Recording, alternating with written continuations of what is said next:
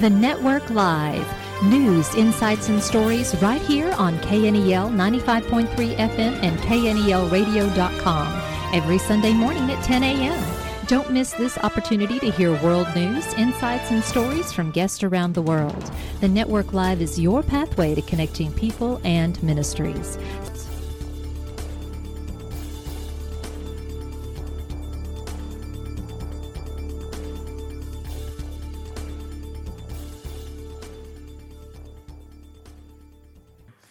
Good morning and welcome to the Network Live. I'm your host, Debbie Rule. Today we'll be celebrating Father's Day with Pastor Jimmy Evans on a message about honoring your father.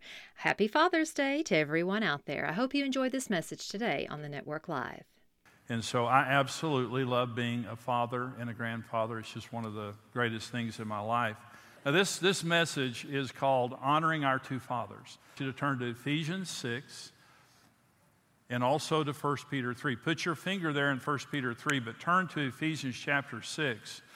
And I want, I want to talk about honoring both of our fathers because we have two fathers. And so um, my dad uh, died about, he went to be with the Lord about seven years ago. I had many opportunities to, you know, spend Father's Day with him and to express to him my appreciation. But at my age, what I realize is you just don't have forever to do that there comes a time when our dads go be with the Lord. And, you know, so when they're here, it's a special opportunity to tell them how much they mean to us. But uh, I want to talk about this, and we'll read from Ephesians 6 here in just a minute. I want to begin by talking about some basic reasons why we honor our fathers, because it's very, very important and very powerful. And the first is the Bible commands it. This is, this is, you know, Father's Day to God is every day. Father's Day to God is not an annual holiday, it's every single day when God commands us to honor our fathers. This is Ephesians chapter 6, and it says, Children, obey your parents in the Lord, for this is right. Honor your father and mother, which is the first commandment with promise, that it may be well with you and you may live long on the earth. Now, this comes actually from Deuteronomy 5:16. But this is an Old Testament and a New Testament promise. Listen to me. God says this if you honor your mothers and fathers, he gives you two promises. You'll live a long life and it will be well with you. Now, when you have children, for our children and grandchildren, isn't that what you want?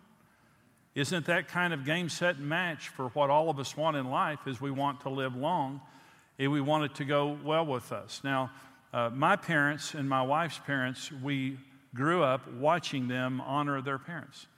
And my father honored his parents. I watched it all through my life. That's one of the things my dad did very, very well. My dad has nine brothers and sisters. He grew up in, in abject poverty, and I'll tell you a little bit more about that story here in just a little bit. Uh, but with nine brothers and sisters, my grandmother's house was falling down, literally. When I was about 10 years old, my grandmother's house was falling down.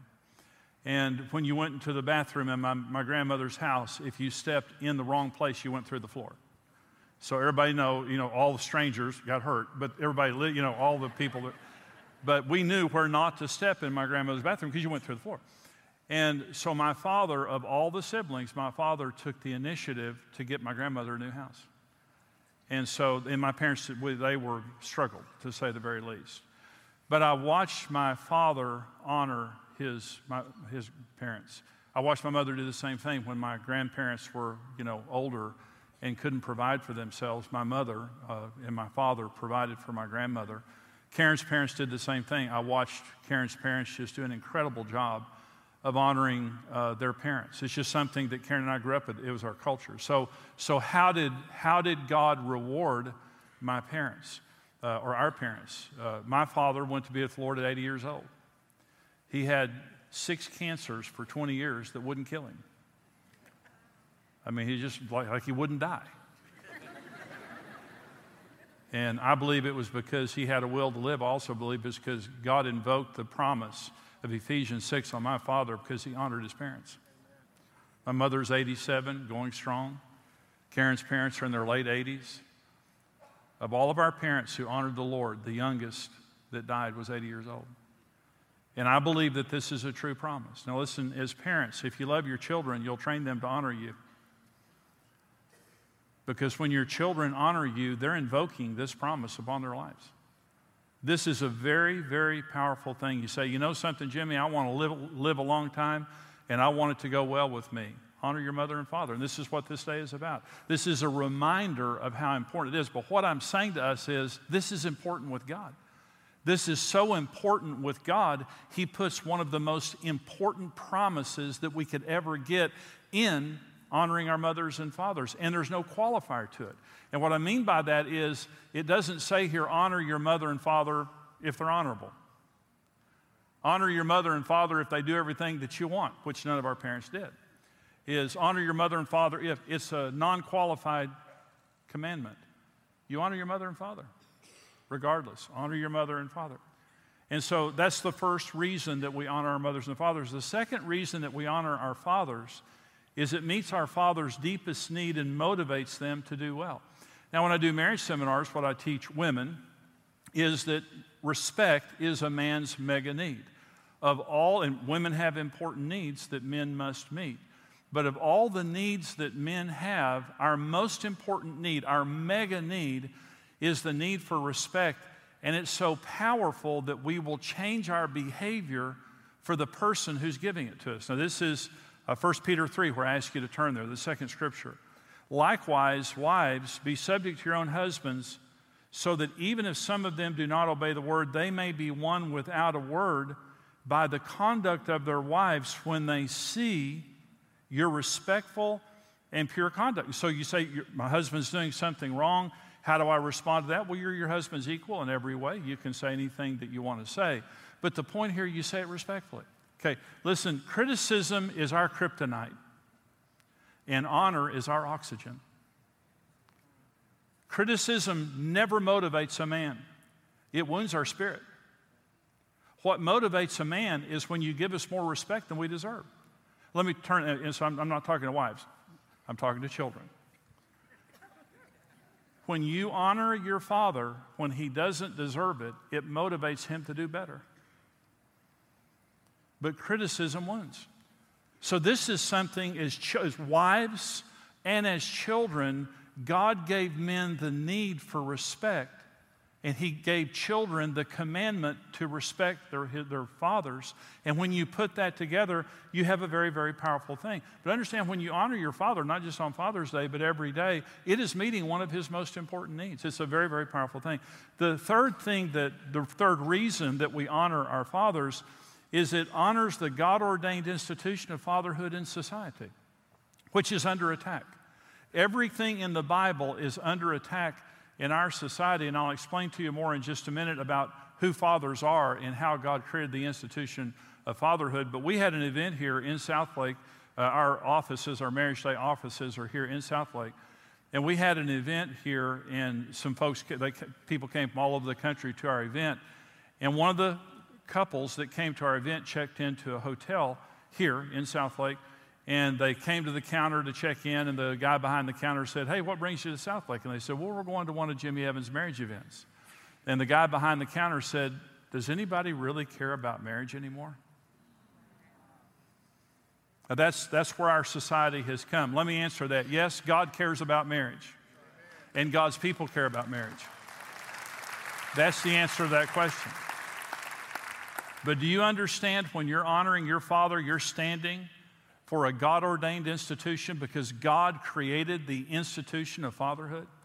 And I want to say, if you're a man who takes your role as a father or grandfather seriously, I want to honor you because you're standing up for the God ordained institution of fatherhood in society, and you deserve that honor.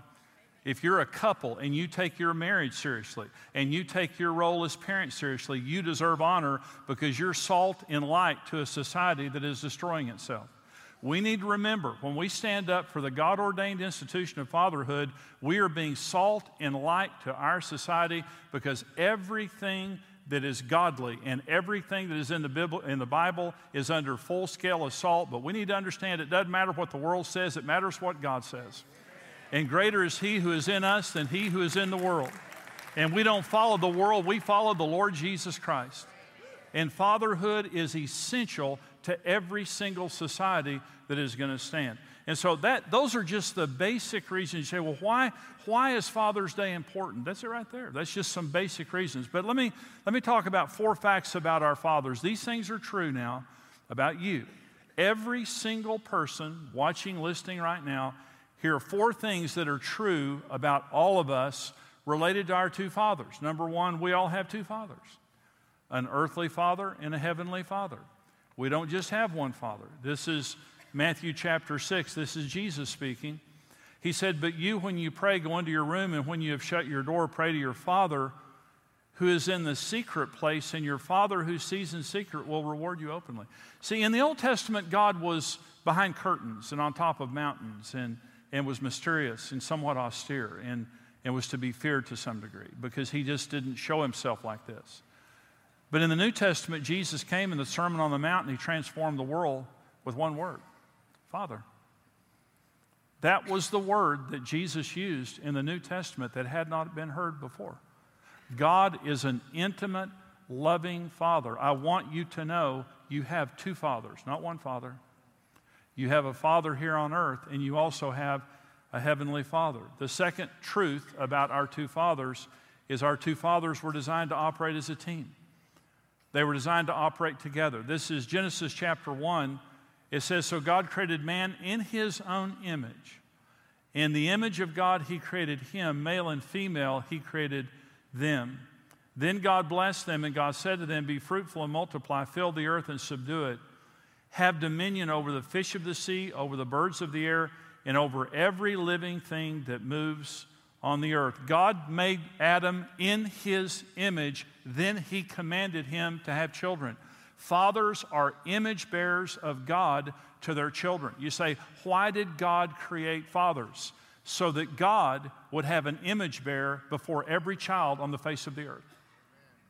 The number one role of a father is to lead his child into an understanding of who God is. I am an image bearer of God, whether I realize it or not. We are image bearers of God to our children. And so, God, from the very beginning, God linked who He is to earthly fathers and said, hey, let's operate as a team. Unfortunately, Adam rebelled, and that marred the image of God to Cain and Abel and to all the children after that. And by Genesis 6, the world had become corrupt. But fathers are to operate as a team. Okay. Number three, truth about our two fathers. Our concept of our heavenly father is mostly derived by our earthly father. Remember, God created him and earthly fathers to operate as a team. So, our concept of who God is is most derived by our earthly father. And so, we naturally attribute to God what our fathers do right.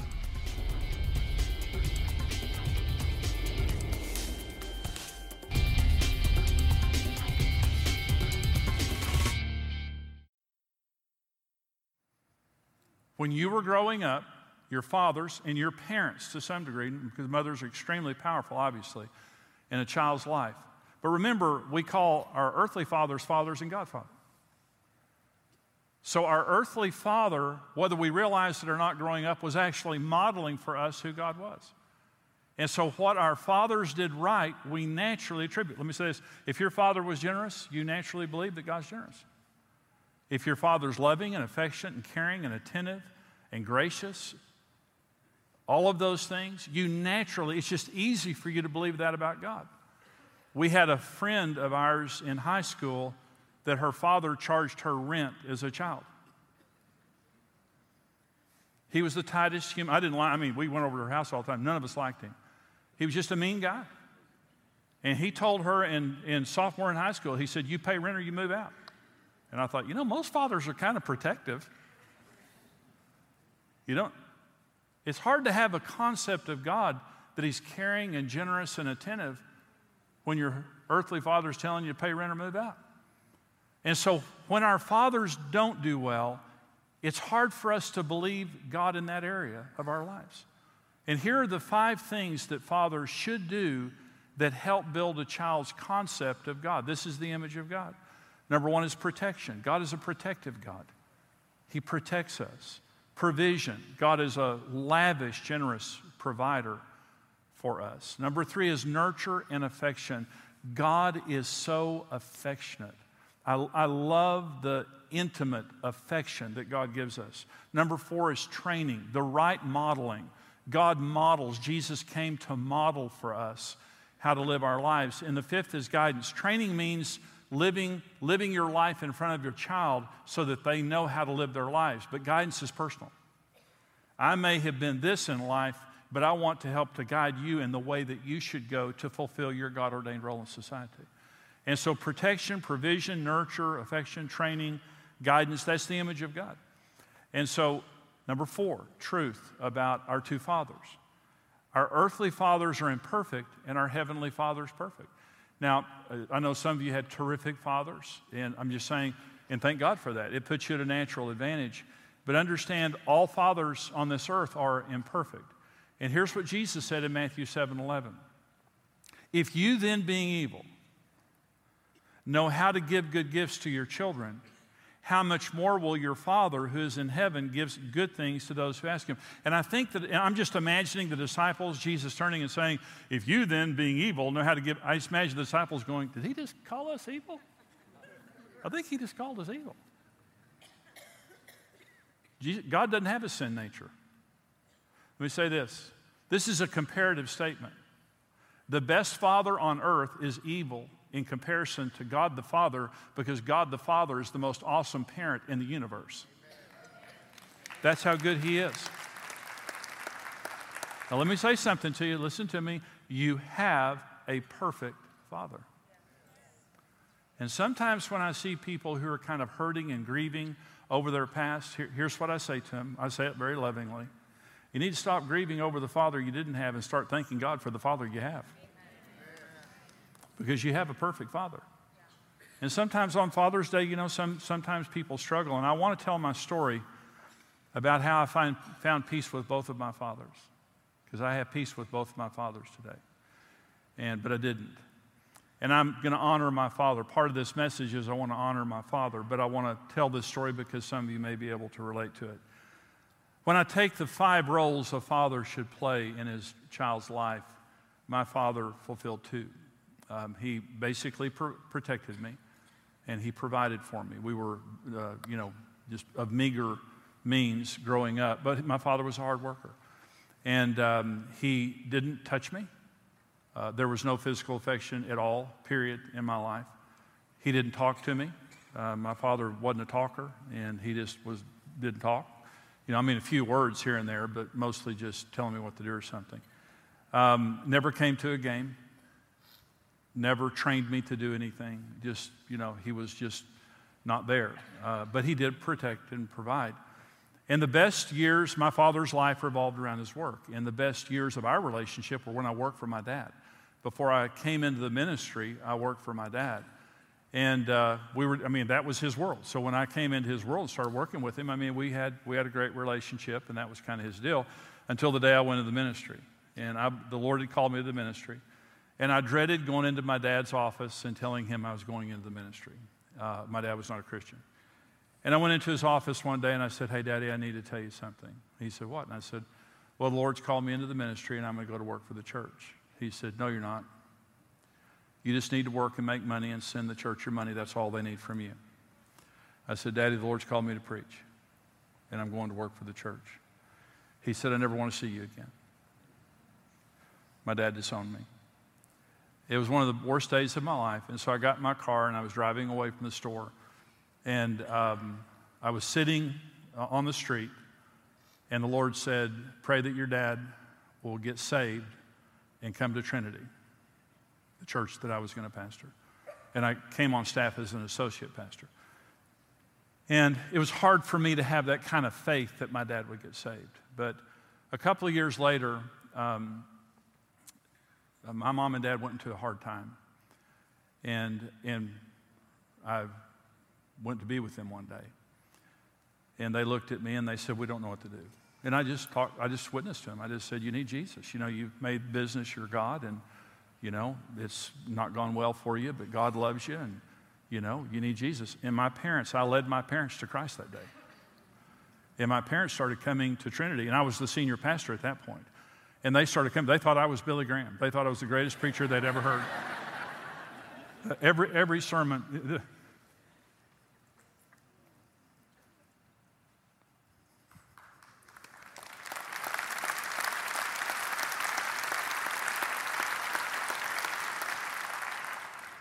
Every sermon I preached was the greatest sermon. And every time I gave an altar call, my dad responded. I know you just get saved once, but I know he's in heaven.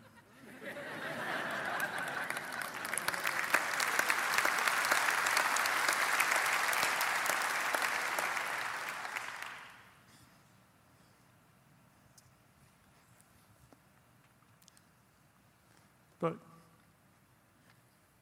my parents didn't know how to touch. They didn't know how to be affectionate. They grew up in the Depression. Well, at Trinity, the church, it's like Gateway, the church I pastored in Amarillo. The first time Karen and I came to Trinity, a guy walked up and hugged me and told me he loved me. I was going to slug him. I just thought, buddy, you're way up in my space here now. You don't do that. And uh, they're just affectionate. When my parents came to Trinity, that people started hugging them. My parents didn't hug, my parents didn't touch. And they people started, so listen, my parents sat in the parking lot every weekend till the doors open so they could walk in and be hugged.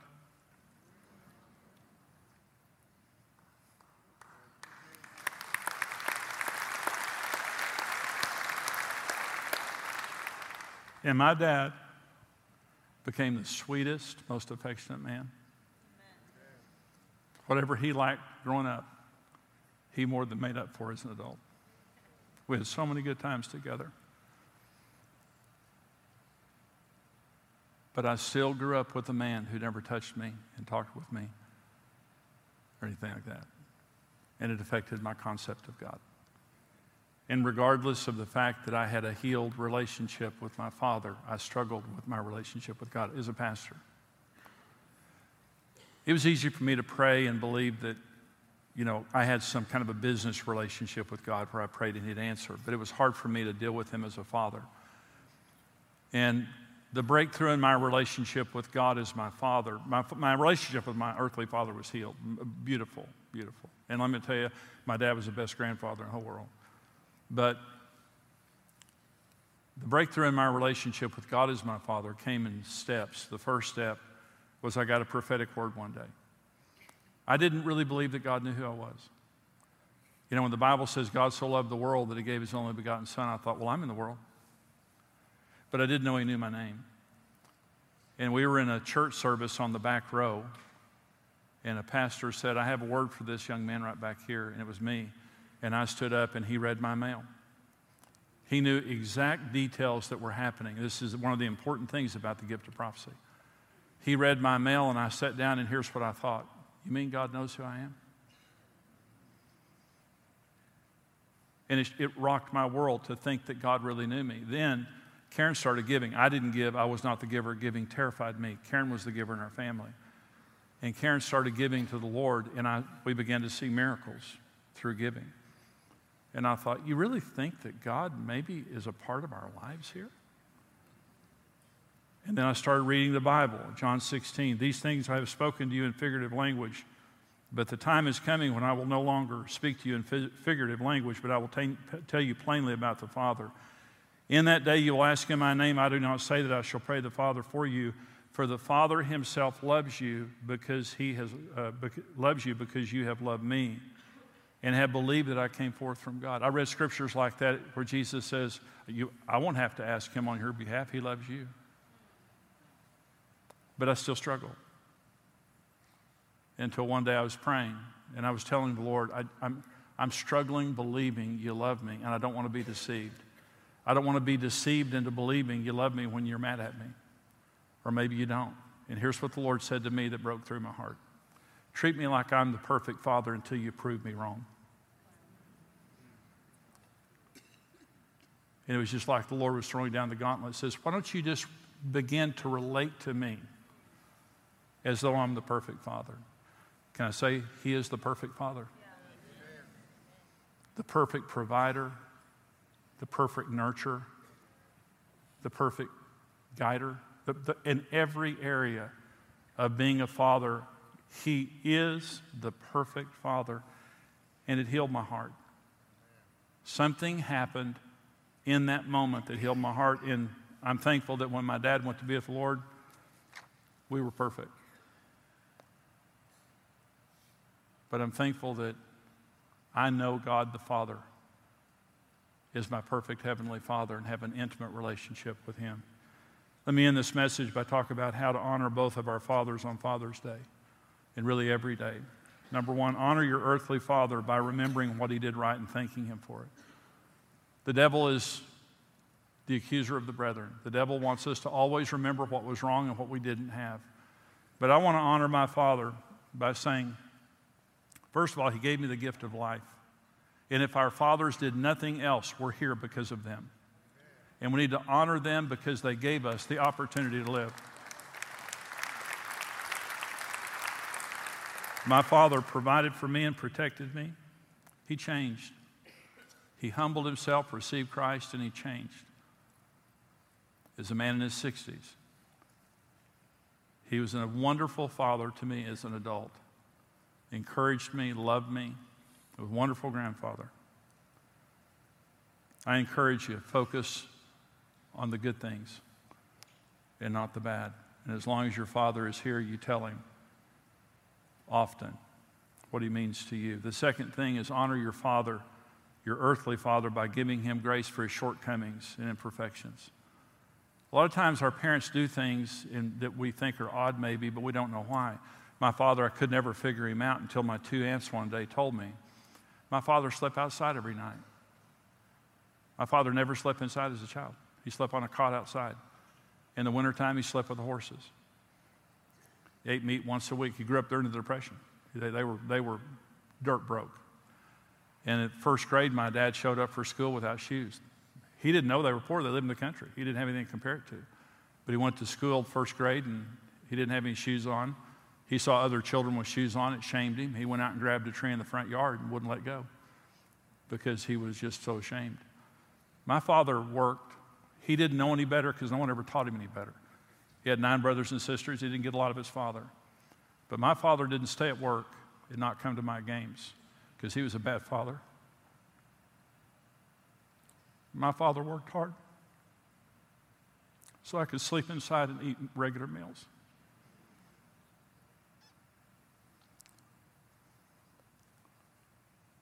Your parents may have handed you baggage, but I promise you, someone handed them some. And when I look at my parents and my wife's parents, they're incredible people. To have endured what they did and to be the people they became. Number three, honor your heavenly Father by believing in his love and putting your faith in him. He loves being a father. And when we don't put faith in him, we rob him of the opportunity to be a father. I love being a father and I love being pappy. I think I love being a pappy better than being a father. For all of you grandparents, you understand. I love being a father. I love it when my children and grandchildren need me.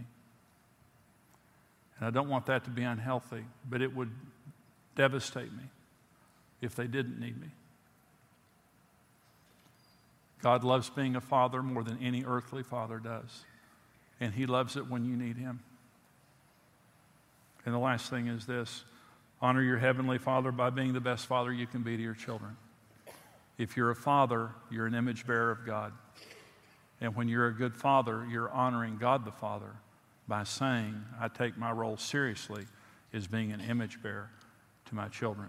much for being with us today. If you would like to hear a rebroadcast of the network live, visit knelradio.com or find our podcast on iTunes and podbean.com. To follow more news, insights, and stories, follow the network live on Facebook. If you would like more information about being a guest on the Network Live, contact us at thenetworklive.org. The Network Live will be back next week at 10 a.m. right here on KNEL Radio 95.3 FM and KNELradio.com. I'm Debbie Rule. Thank you for listening today.